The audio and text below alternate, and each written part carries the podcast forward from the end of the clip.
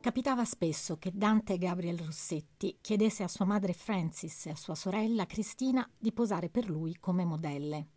Le raffigura pettinate entrambe in modo austero, identiche nell'espressione lontana, in contesti che suggeriscono eleganza, compostezza e severità.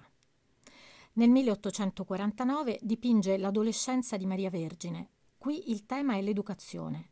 Raffigura Anna e la giovane Maria intenta a ricamare. Si tratta della madre Frances, raffigurata nell'atto di educare sua figlia Christina, sua sorella. C'è anche il padre, Gabriele, che resta sullo sfondo, lavora la vigna. Una pila di volumi in primo piano e accanto il pittore, ritratto come fanciullino intimidito.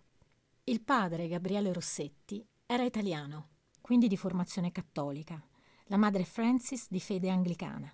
Si accordarono sull'educazione religiosa da impartire ai loro quattro figli. Quella dei maschi viene affidata al padre, quella delle femmine alla madre.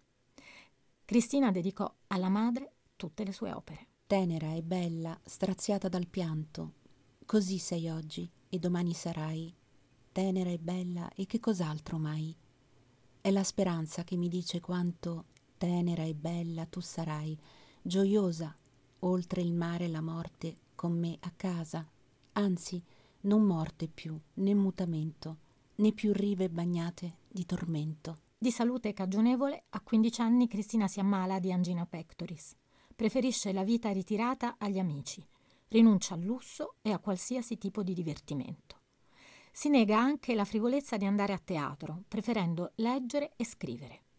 Pubblica Versi nel milleottocentoquarantasette e Il mercato dei folletti, l'opera che la rende famosa ancora oggi, nel milleottocentosessantadue. Si conoscono solo due corteggiatori, ovviamente respinti, ma ovviamente idealizzati.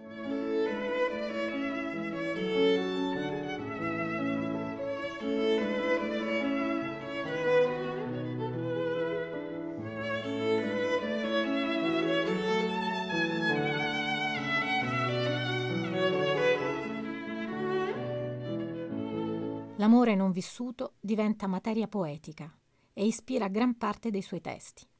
Il tema della rinuncia è la miniera da esplorare e Christina trae immagini pure, trasparenti, come quelle che ci consegna in Canto. Due colombe volate a un solo ramo, due gigli su un singolo stelo e due farfalle sullo stesso fiore. Beato chi li vede sotto il cielo, chi li guarda per mano all'amato, nella luce rosata dell'estate, chi li guarda per mano all'amato senza pensare un attimo alla notte.